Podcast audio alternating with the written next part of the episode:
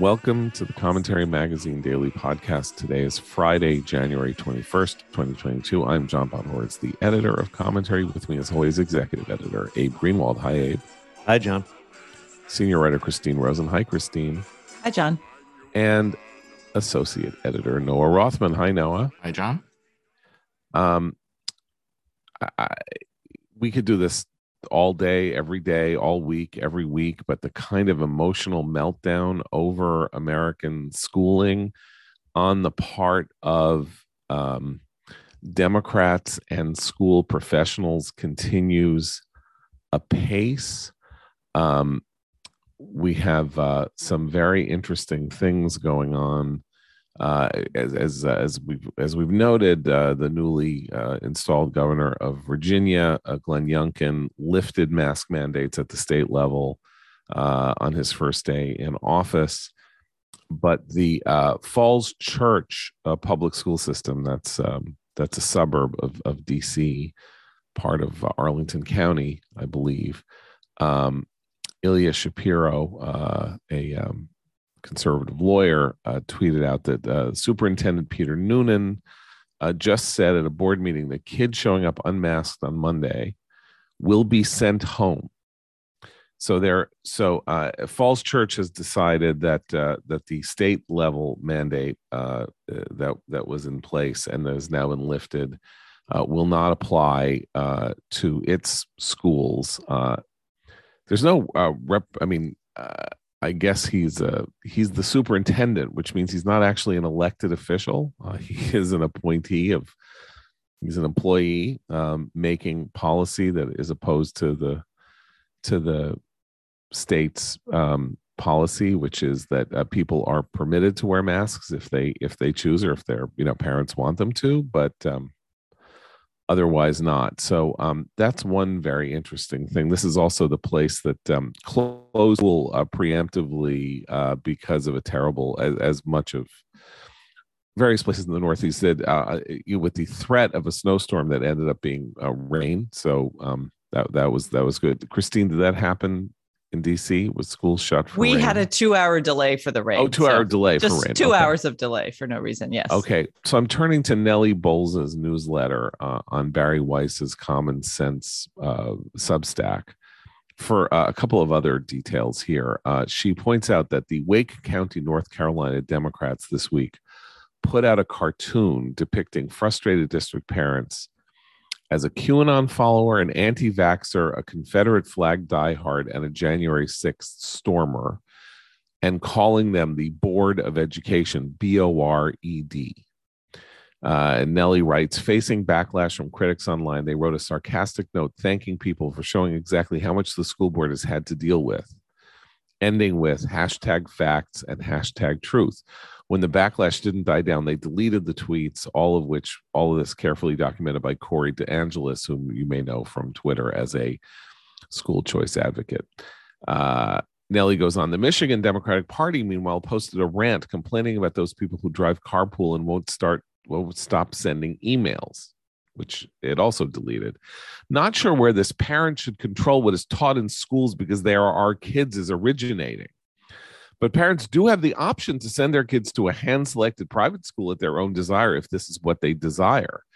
The purpose of a public education in a public school is not to teach kids only what parents want them to be taught. It is to teach them what society needs them to know. The client of the public school is not the parent, but the entire community, the public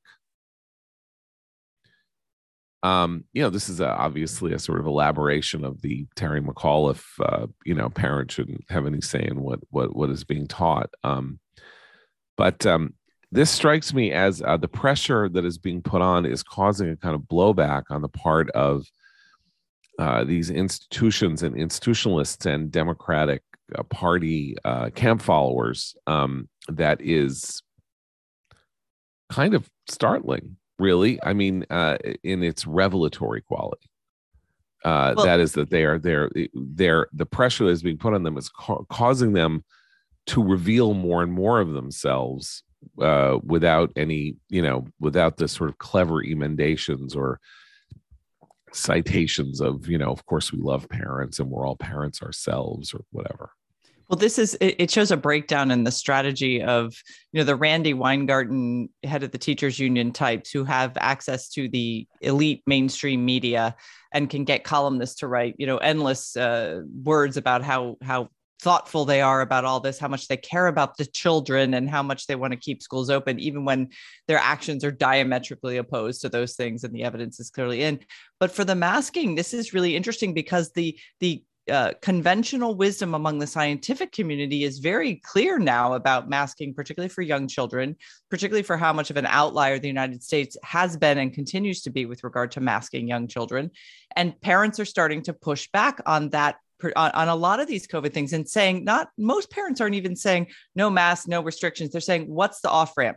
What's the end point? When does this stop? Because these institutions and the bureaucrats who run them don't feel they should be accountable to parents and say, well, we'll figure it out. And parents no longer trust them. It's a trust but verify situation for a lot of parents. I include myself in there. When I get a memo about some new COVID protocol, I want to know why can my kid not watch a wrestling? Why can't I watch his wrestling meet in one part of town, but I can in another, just depending on who decides. There's no consistency. Parents are not just confused, they're tired of all these restrictions that make no sense and have no justification. I will say there was another uh, evidence of, of people pushing back.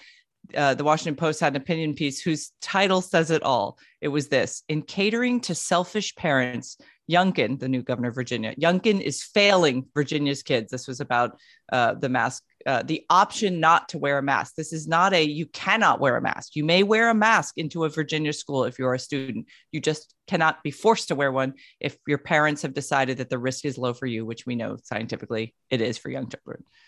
So I I love the cartoon uh, that John describes because um, it's very clear evidence to me that they're going to go down in flames because they're continuing to totally underestimate who actually opposes these things. It's not a fringe group of, of various extremists. It's it's a very large and growing and organized um, and furious, reasonably furious uh, uh group of parents, and those who and and those who aren't parents, uh, such as myself.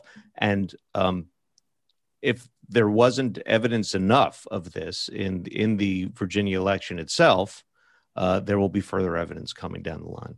The uh, the the outsized reaction to Youngkin's, you know, uh, introducing choice into the equation from the political left is very instructive because it's if if you share a mentality that's everything that's not forbidden is mandatory, the corollary is everything that's not mandatory is forbidden right so they assume that essentially your your your uh, some people actually even intimated that there would be some sort of a policing effort here to to rip masks off children's faces as though that was that was on offer.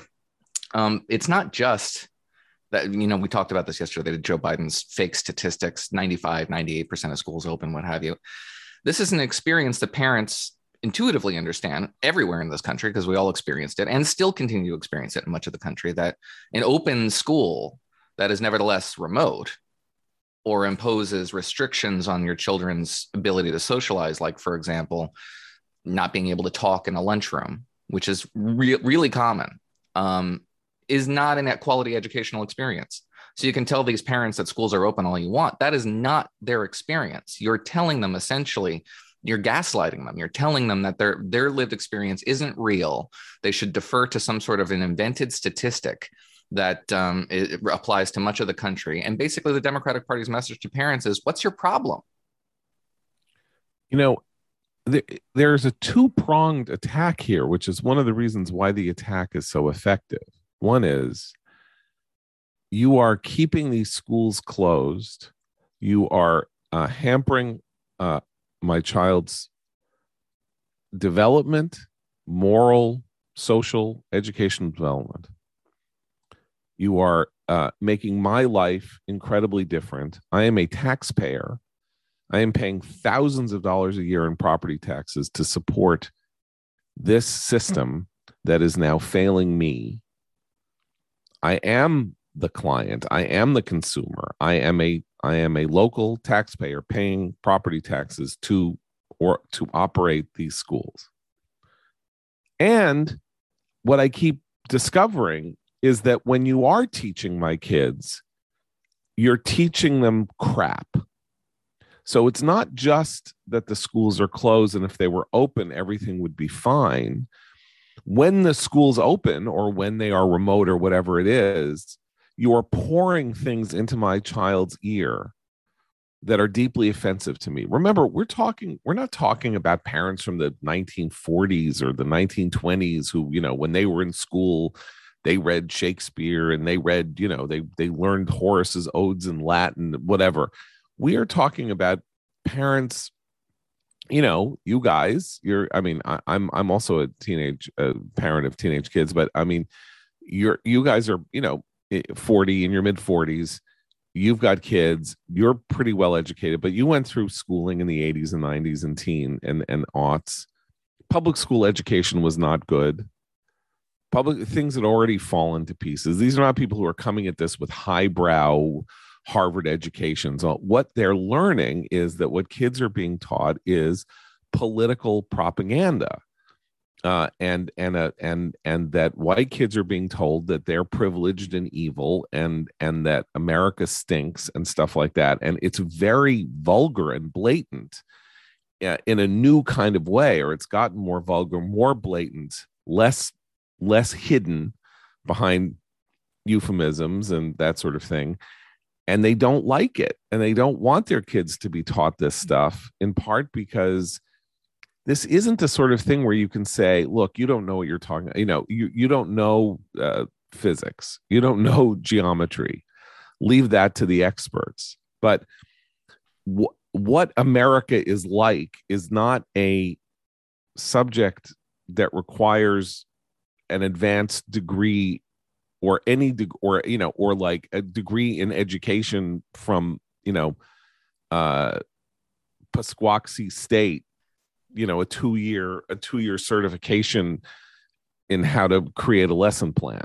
Like that is that doesn't make you any more expert in what america is like than any individual citizen is I think there's also, though, a, a, broad group of parents who might actually not object to mild indoctrination on about American history. They would think to themselves, oh, you know, I'm kind of a moderately left of center Democrat, and I think our country should learn about its past and including all the bad stuff. And maybe my kids weren't like, that's fine. But actually, so even setting that aside, what they're not getting but that only comes as an extra. That's icing on the cake. The cake is the basics of reading, writing, math, all the kind of analysis, comprehension, the basic skills that public education has made a social contract with parents and says it will deliver that is backed up by the force of law. You are not allowed to not educate your child. You have to put your kid in school. That's law. Now, you can choose to do it at home yourself if you have that luxury. You can choose to send them to private school if you don't like the public schools, if you can afford it. But it, for the vast majority of parents in this country, those two things aren't options because they work and they can't afford their private schools. So if you send your kid to a public school because you have to, and they can't, they're not, they're coming home unable to read and write and unable to do basic math and spouting all this nonsense the nonsense is the thing that has to go and i think that's why you did see a lot of moderate you know, previously Biden voters putting Youngkin in office in Virginia because their kids aren't even learning the basics. They're only getting the ideological nonsense, or they're getting a lot of that. And I know we have teachers as listeners, and they do often write angry notes about how this is unfair, this isn't going on, this isn't going on in my school. But in the largest school districts that are dominated by unions and, and more blue state voters, this is going on. It's happening all the time. I see it every day in my kids' stuff. My kid just had to take a test on the 1619 project curriculum. This stuff is there. So great. If you live in an area where it's not happening, that's terrific. And I'm glad you're one of those teachers who's not participating. But parents want their kids to learn the basic skills that they should graduate from high school having, and they're not getting those. Yeah, I lack and, a lot of the, sympathy the, for that I'm sorry, continue. I just want to say, just very directly to Christine's point, the ideological nonsense cuts directly into the basics, uh, oftentimes, right? There was an effort in California uh, to have the, the state schools, in when teaching certain math classes, um, privilege um, sort of like uh, equitable understanding and, and, and grades um, over actual learning, right? So, so the, the idea being that it didn't matter if you understood the math, um, you, there just as long as the the results of of the of the lessons and tests didn't produce some sort of um, hierarchy of grades. And I, I, as I was saying earlier, I lack sympathy for that message. Um, we, everybody in this room understands that primary, secondary education is invaluable. It's a noble profession. Don't shoot the messenger. We are not the problem. This is your industry. These are your colleagues. If you object, as we do, to these circumstances, it is your obligation to impose some rigorous, some rigorous standards on your colleagues and your profession, not ours. And there are teachers who fight back. I mean, there, there are teachers who agree with us. I, I look, you know, it, let's even move beyond the academic to the sort of uh, social uh, aspect, because um, what we're hearing is not that you know we are hearing all sorts of thing about, uh, things about bad educational outcomes over the last couple of years and kids falling behind and all of that. And I'm not uh, that that's a that's a very large subject and and and obviously very distressing, but it is the psychological malformation of kids as a result of almost now two years of um, of uh, being told that um, they are carriers of disease. They must not get close to other people because they the other people are car- are potential carriers of disease. They are vectors of illness. Um, social interaction is bad. It's unhealthy. It's dangerous. It's actually possibly fatal to old people, to grandparents, to immunocompromised people, that sort of thing. Kids need each other like they need oxygen. Kids need a social life like they need oxygen. Many kids need sports like they need oxygen. For kids who are not of an intellectual frame, of which there are many, and kids who have to go to school nonetheless, but really don't you know uh, for for whom education is a struggle let's say but what they what they can find is pleasure in not only socializing but in physical activity physical efforts um, uh, even vocational stuff. Well you can't do that not only when schools are closed but when schools are open. Collaborative projects you know uh, on you know in, in in in vocational aspects sports which were you know shut down for a year or more um, th- this is very real. And when people complain about it, to have to be insulted for saying this is bad, the answer isn't it's not bad or you're all crazy lunatics, is this is the worst thing that's ever happened. And we've done it this way because we don't know any other way to do it we had to take these measures. It was so dangerous so dangerous to so many people.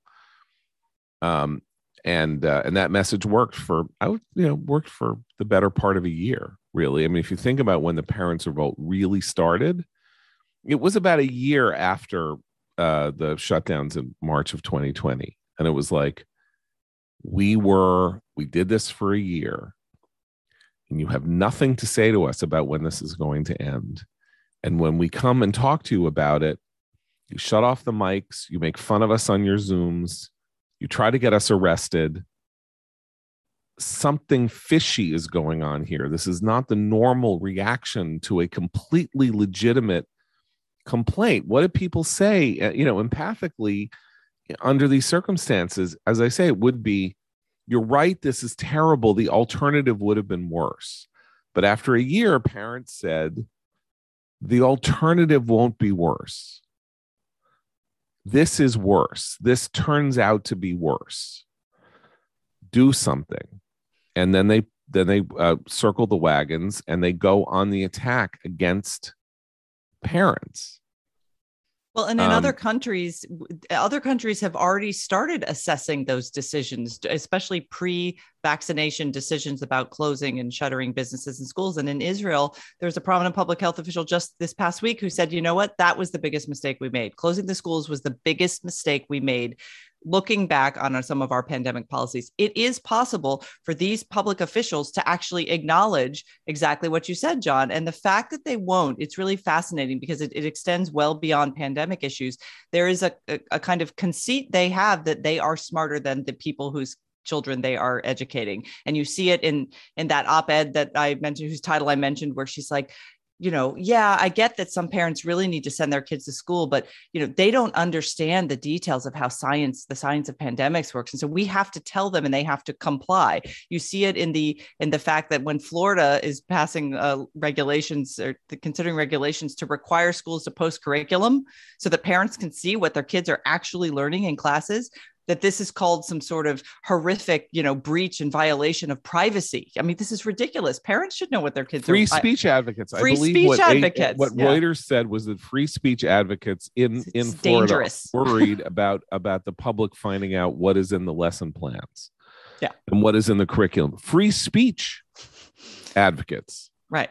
Well, we know where our free speech advocates have been headed in recent years. So that's not a surprise if you've been following the the corruption of the idea of free speech among the organizations that claim to champion it. But that all of it is of a piece. All of it is again, it goes to a lot of the discussion we have on this podcast about elite institutions or even just just kind of bureaucratic. Uh, this is not just bureaucratic uh, sclerosis. This is bureaucratic hubris of a level that many parents didn't realize was there, and now it's been exposed, and there's no going back. Um i don't want you know uh because uh because this is uh, turning into the nellie bowles show because i think this is an interesting another thing that she had in uh, eye-opening thing she had in her newsletter that i hadn't seen somewhere else. Speaking of elites and their and what they're what they're up to and the corruption and monstrousness with which certain types of, of leftist elites are are seizing on the opportunity to remake American society and American and and and the high high water spaces, not just you know sort of everyday public schools. Uh, Bard College, which is a famous, uh, you know, very liberal institution in Westchester County. Um, Bard College has uh, engaged uh, a team of people to go through the Bard Library to decanonize the the Bard Library meaning they're going to go through they're going to find books by white people and they're going to throw them away by the hundreds or thousands. They are literally attempting the what is a library right? I mean the thing about a library and old books is increasingly yes you can get books on on amazon used books and all of this but um uh, a, a library is a giant building that has a lot of books and the older the better as long as they can be maintained because these these then become uh, precious documents that you can't get anywhere else. If you could get them on your kindle it would be much less important and um uh history uh, this is you know literal stalin they're going to go through and take an eraser and try to erase books from the core of knowledge that could be accessed by students at at bard college. It's an extraordinary extraordinary step.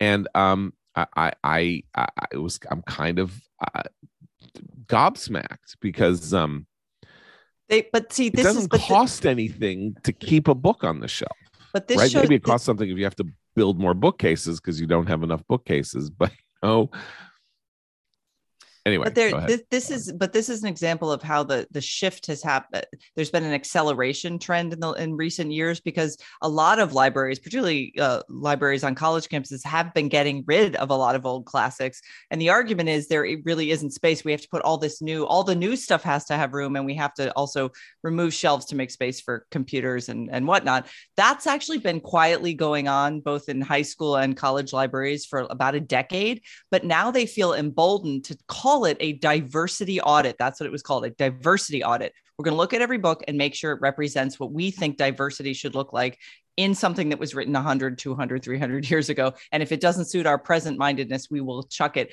They're embracing that as a positive goal. Whereas before, I think it was a lot more sort of, they would make excuses for why they were getting rid of a lot of the canon and space on the shelves for it by claiming, oh, well, we got to be 21st century, move into the times. We don't have, we literally don't have the room. Now they're like, screw those excuses. This is why we want to do this. We don't think these books belong here.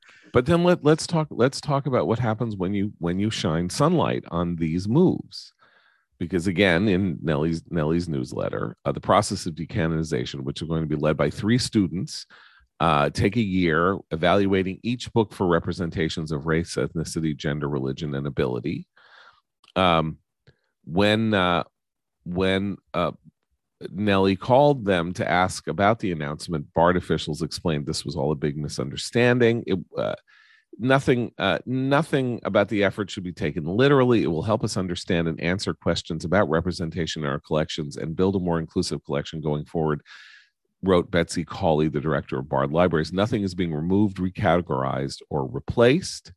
And then um, uh, after that happened uh, they removed they they removed the uh, the uh, new bard newsletter uh, entry uh, and uh, deleted it entirely.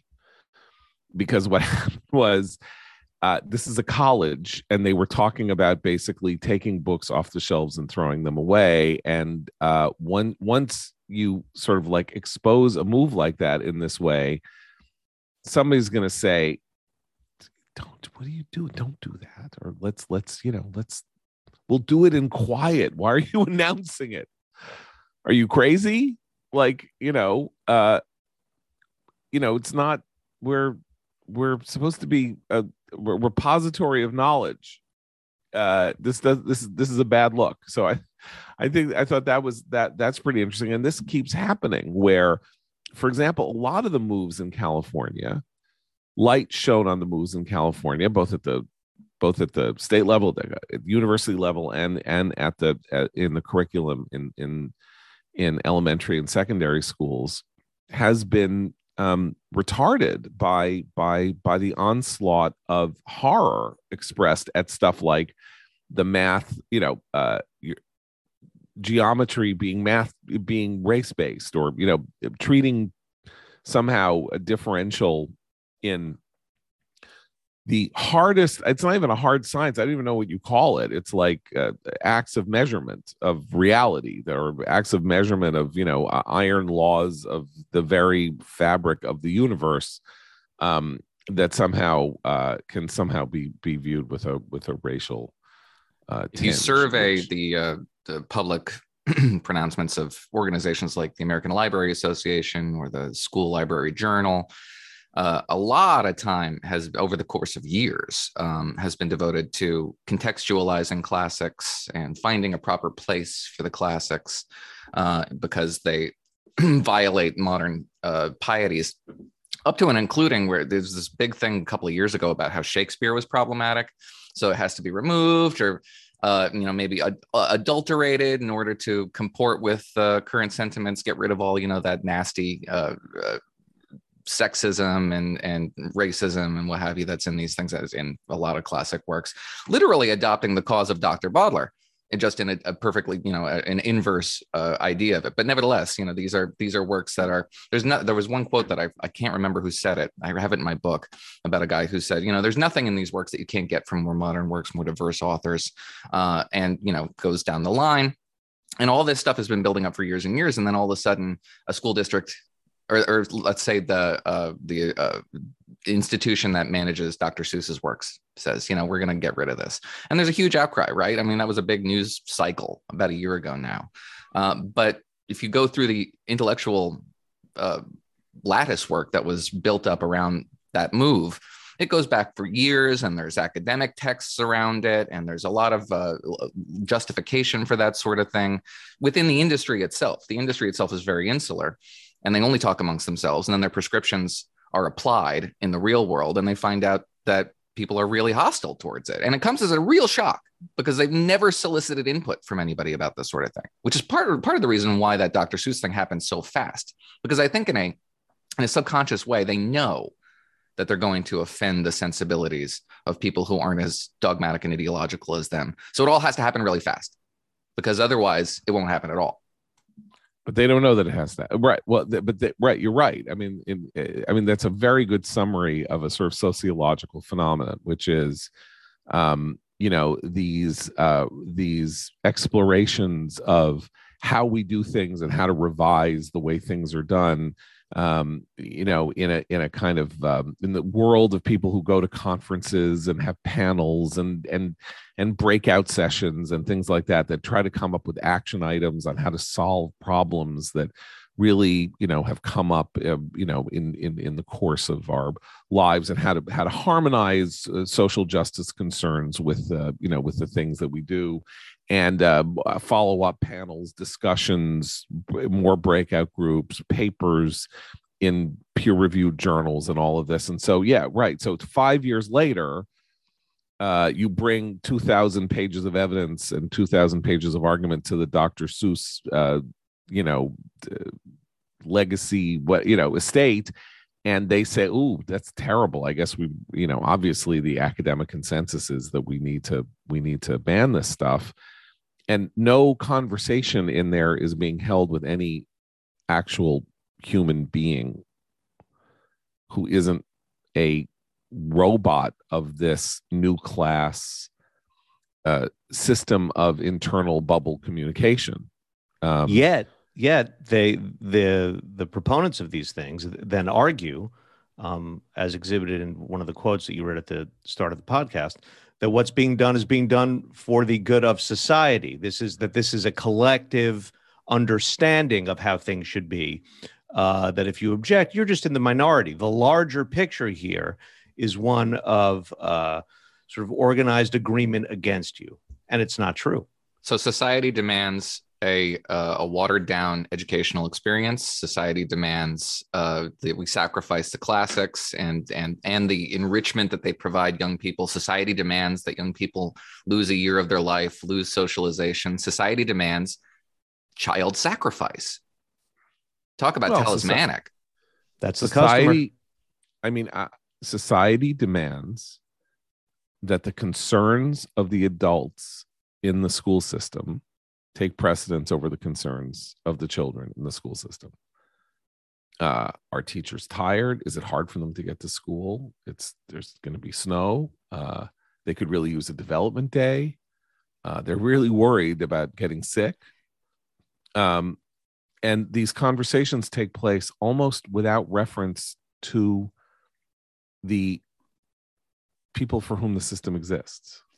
There, there's also another theme here that I think is pretty common, has been common uh, among those who want to who claim for themselves the role of the vanguard showing society leading society into its more progressive more more open and tolerant future. And that's that there the vanguard is always the left who want to destroy this stuff right? And anyone who objects is just you know a, a neanderthal. But the problem comes in a democracy when as we've mentioned many times people have a right to speak out and and they do it with their vote. They do it with protesting at school board meetings and there i i honestly think it has as noah said i think some of these people are shocked when they hear from regular people that this isn't what they want. They don't think this is a, an improvement on where we're headed. It's it's it's falling back into kind of racial essentialism and and ideological posturing in a way that's harmful to their kids. They are genuinely shocked because they're always they always perceive themselves as the vanguard. So the bard college is interesting. I i bet you anything tuition at that place is north of $50000 a year for those 57 students 8 okay there you go. So these are elite people. These are these are very privileged people. And their idea is they they really do see themselves as a kind of brahmin class that's going to lead the masses to, to to a healthier more inclusive future. When the masses rebel the masses must be stupid or they must be violent or they must be uh, authoritarian or against democracy. This is the language that is being used. And i do think it's going to be there, there's a tail to this that's going to be much uh, it's going to go beyond the the midterm elections and the next presidential election. This is not the way a healthy democracy talks about people with whom they disagree. I mean, uh, I think it, to to sort of summarize this uh, aspect um, of of the conversation, um, uh, elites, and look, we're we're we're elites. You know, I mean, subscribe to commentary, listen to this podcast, you are probably a member of the elites. That doesn't mean this membership uh, confers no privileges, uh, actually. But I mean, that what happens is that uh, elites are hearing from ordinary people uh, that their solutions and that their uh, brilliant plans are directly harming them and their children.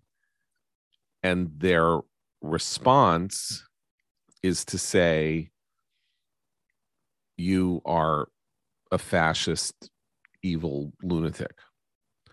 And um, maybe it works in the sense that um, that message is very easily heard by people who share their predilections and so the the effect of the of the rage that is incurred by their response is delayed uh, because they, they they they they still are being what they hear in the foreground are the people who agree with them.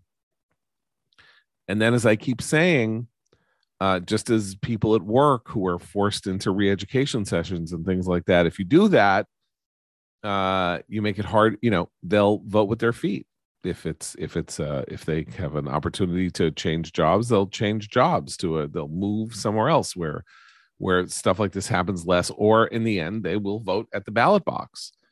They will go into the that's why we have a secret ballot and that's where they're going to express themselves. The thing about a lot of the public stuff and particularly with public education is everybody who manages a public school in the united states is ultimately an elected official. School boards are elected uh, uh, state and local you know mayors and governors who have control of these things or county executives are are elected.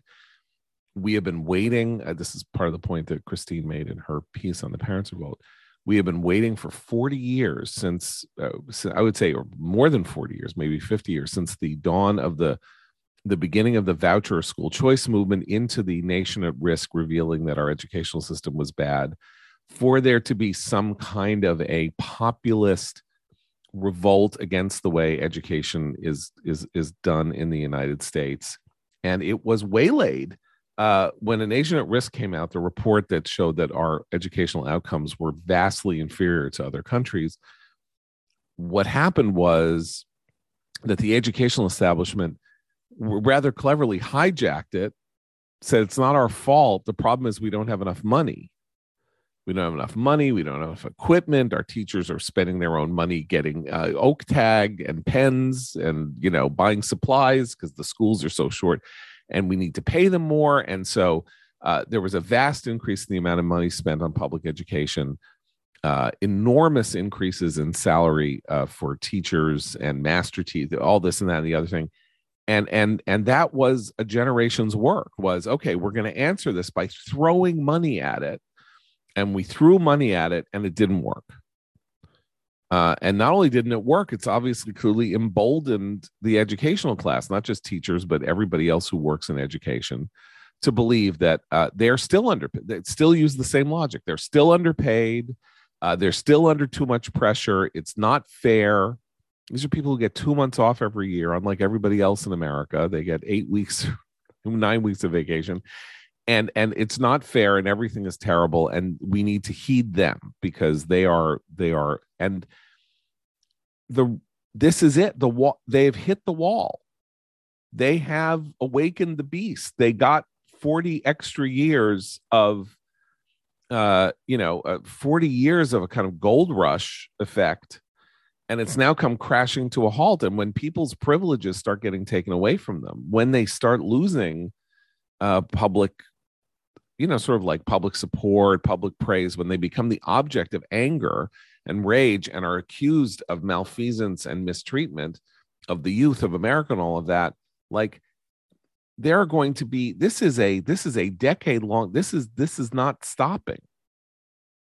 The fight against them isn't going to stop. They have they have nothing they have nothing on offer to quiet the anger and uh, and and and the the the the you know it's not a beast. I don't know what it is. The um you know uh, the righteous blowback has uh, has awakened. I'd call it simmering rage. These people got me to attend a protest, which I vowed never to ever do my entire adult life. That's how that's how mad it got some people. That is bad. That is bad.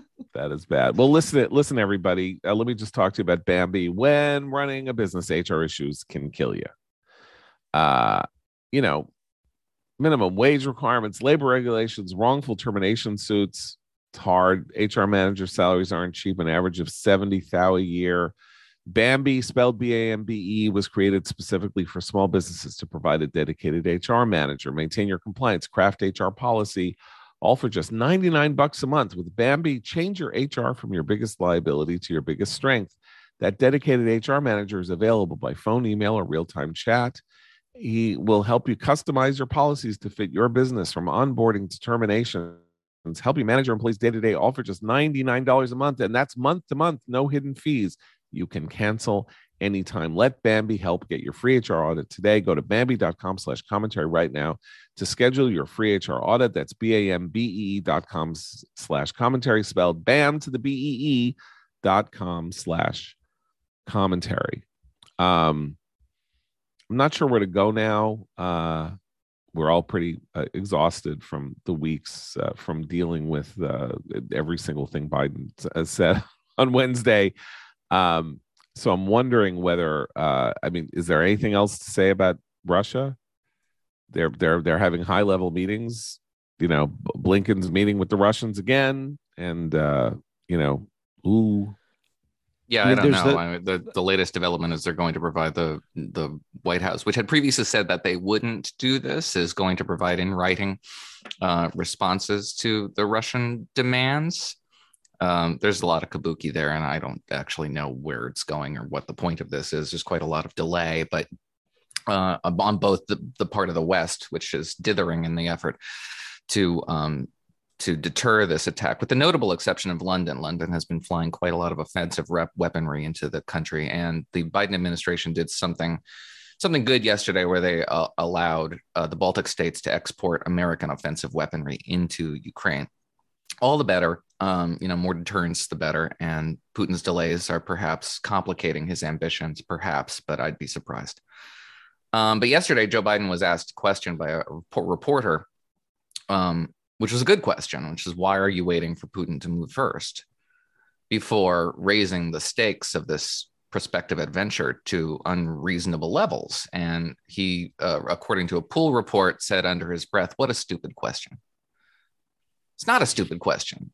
It's the foundational question of any any practitioner of statecraft who's trying to deter an adversary from engaging in a course of action you don't want them to do you move first, you raise the costs. That's essential and basic.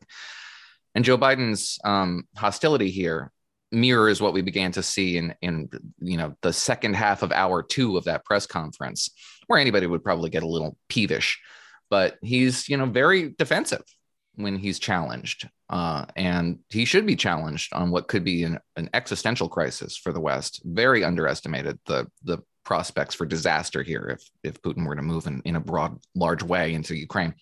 Um, but his hostility towards people who are questioning his his behavior here is mirrors the Democratic Party's problem more broadly. Is that they they resent the idea that they should be beholden to uh, a, a skeptical public. That you should just shut up. They know what they're doing. You certainly don't. Really? They know what they're doing? Of course they don't, but they think they do.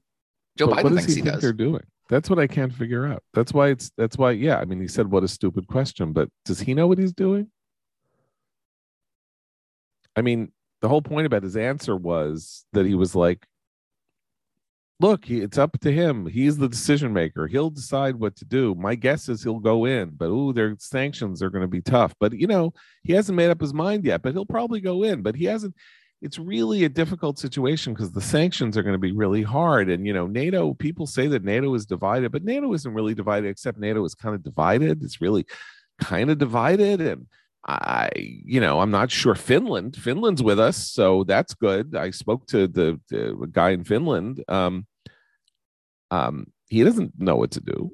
That's why he doesn't like the question. It's not that he knows what to do and you should shut up. It's that he doesn't know what to do and you should shut up because he doesn't know what the hell to answer you. He doesn't know what to say. I mean, I think it's sort of like, what are you cornering me for? I'm totally at sea here. You know, uh, nobody's. I, I I don't know what to do. I don't know what to do. And you know what? Britain's good, but Boris Johnson's about to be defenestrated for having gone to a garden party when they were arresting people for having more than one person over at their house. How did he do that? How could that happen? I mean, this is actually, I think, why, not totally going off the topic, why people I knew when Boris was, you know, charging forward were like, this is not eh, people who knew him, who've known him since college, who've, you know, who, who even sort of enjoy him, like, you know, they were like, this is going to be a disaster. Eventually, eventually Boris will be Boris and this will be a disaster. And that's actually what's what what we're seeing happen right now. It's kind of uh, it's kind of startling. Nobody told him that it was bad to have a gathering when his own he had promulgated a policy that said that people couldn't have anybody over to their house but this this is a new thing among again and i'm gonna not uh, i'm gonna paint with broad brushstrokes here but we hear this kind of line of reasoning from biden himself all the time. It's like well we we didn't really know. We we didn't really know. The whole point of having that amount of concentrated power given to you by the people is that you're supposed to know. You're not only supposed to know what's going on today and tomorrow but like a year from now you're supposed you're supposed to know. You're supposed to surround yourself with competent people who also make it their job every day to get up every morning and think what do I need to know? What am I supposed to know? What do I need to do? That's actually what a, a, functioning bureaucracy is supposed to make happen. And it's it's another example of how when things don't work, nobody wants to take responsibility. Instead, they say, "Well, I just was misinformed," or "How dare someone not inform me of this?" This whole scandal is actually quite instructive. If the audience doesn't know, um, Boris Johnson is in a lot of hot water because in uh, in the spring of 2020, uh, his cabinet held a uh, a party where there were email records talking about how you know if you should come and you should bring your own booze. And like john said this was at the height of lockdowns and they were literally people people were forcing each other into the streets and you had to stay six, six feet apart from one person if you were to ever venture outside. It was the, really the queen couldn't have mourners really at her husband's funeral right. by so, these rules. so the backlash a deserved backlash is against the hypocrisy of it all not the irresponsibility of it all, not the threat to public health of it all, not the assault on uh, you know our, our very necessary intervention to mitigate this disease, just the fact that you were doing something that you weren't allowing other people to do, the hypocrisy of it. And it's it's a real political scandal. And then when the political scandal erupted, what happened to the mitigation measures? They went away overnight. So, okay, well, I guess nobody needs to do this anymore because nobody needs to do this anymore. And they never did. I, I mean, I still think you can't quite say that they never did. Um, I think what happened was that policies were promulgated on the basis of a certain type of uh, social view of, of, of human behavior that is uh, deeply offensive, which is that you have to promulgate a very extreme set of measures because people aren't going to comply with them. So you you you try to figure out how you can make them feel guilty and make bad and so that they will do as much they will they will they will do as much as they can. Um and uh, Leana Wen, one of the COVID hysterics who writes for the Washington Post, said, uh, you know, look, it would be okay if pe- theoretically it would be okay if people who are triple, who are vaxxed, boosted, and got and got Omicron or got COVID took off their masks, but um, we can't trust that other people who are unvaccinated won't take off their masks also. It's like who who are you, Zinoviev? Like what what who who who who died who died and and made you like you know this is a this is a self-governing we have a self-governing citizenry we are not ruled by doctors who think that people are irresponsible and evil. If we believe that people are irresponsible and evil, we have the wrong system, actually. Um, and so, you know, go go find, you know, go find yourself a nice fascist regime where you can fit in much more readily than you can here, uh, or you know, do what you can to impose one here. But it is kind of startling, and and that that whole thing where it, you know, it's like this, by the way, and it's like the, the great hypocrisies of, of, of history you know that uh, you have in wartime you know you have a nation have uh, calls for sacrifice a nation starving and all of that uh, generals calling for troops to you know go over the hill and be killed.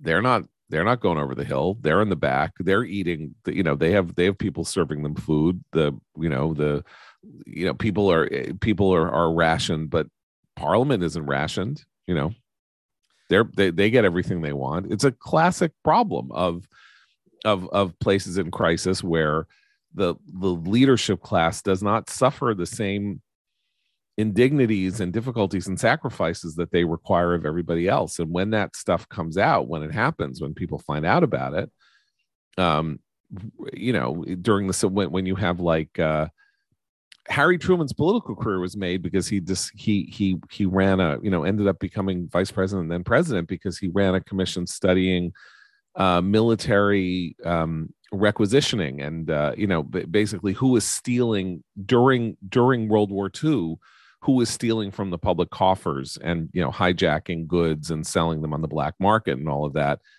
Uh, same thing happened in the Civil War, famous commission by Benjamin Rush. These things like this enrages people more than anything else on earth because, of course, they are being asked to sacrifice and they're happy to sacrifice because they want good things. And then it turns out that people are profiting off that. This this is emotionally the same thing. It's like that guy the head of britain's covid response who was promulgating all these policies and then going to visit his girlfriend right yeah i still maintain that it's really unnecessary i mean we definitely try, tried to save the lives of, of the elderly and the infirmed uh, by inserting COVID positive people into uh, nursing homes and killing them by the tens of thousands. Yeah, we did a great job there. No, I'm sorry to nonsense, trash. Right and now in, we're uh, we're watching, and I saw a video yesterday of a nine year old girl being arrested by the New York uh, Police Department for trying to access a museum. She's trying to go into a museum. She was arrested because she didn't have a vaccine card. Because a nine year old unvaccinated person somehow is a threat to you, unarticulatable threat to you. We can't even identify it, but it's just it, just for for everybody's own sake. I watched another video yesterday of, of a speech that was most likely written for a young girl by her parents, but it was an eloquent speech. It was delivered before a school board, discussing all the ways in which this paranoia, this manic fear on the part of adults had robbed her of her childhood. And these people will grow up and they will vote. And what will they vote themselves? I have to wonder, is, and I don't that think that question. it's going to be the kind of authoritarian uh, impulse, this far left progressive impulse to control the lives of others. That that's the lesson they're going to take away. That we need to be more strict, more severe. I don't think so. What What's important about the political consequences of crises is that they do not follow comprehensible, coherent straight line. We have no idea how this is going to how this is going to break or how it will break just like we didn't know that Trump was going to be the inevitable result of the meltdown of 2008 but he was in very complicated ways. If you had said in 2009 we were going to end up with a you know with Trump like people would have thought you were crazy.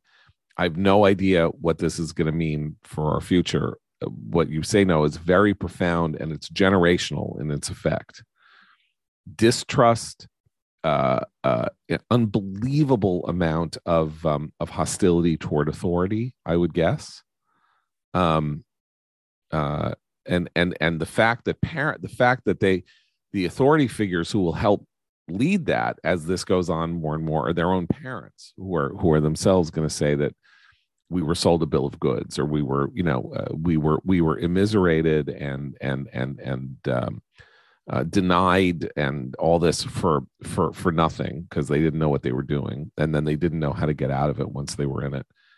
Who knows? Who knows what the political effects are going to be but they're going to be massive and they're going to be they're going to it's going to be one of the defining one of the defining things of the next 25 years. And we're, we're talking at the very beginning we're, we're talking about what's going to be the result of this combination of COVID restrictions and the ideological restrictions and indoctrination. I mean, you know, this is this is a generation that will have grown up both physically and uh, uh, sort of um, educationally restricted and moralized at and scolded. Um, so this is this is um, th- it's hard to even think of something analogous in modern American history Right. It's hard to think of anything analogous in history except maybe the depression. I mean, the depression lasted a lot longer, and the depression it wasn't the the, the a lot of the response uh, to the depression was uh, a much larger fight than we realized because history, you know, uh, between uh, the very radical efforts by the first FDR term to uh, you know, uh, basically control the American economy from the top down um, in a way that in a way that is actually quite modern, but was so startling in in in the 1930s, so far-reaching, so new um, that you know uh, you needed all of this. There was this blowback, even though even though uh,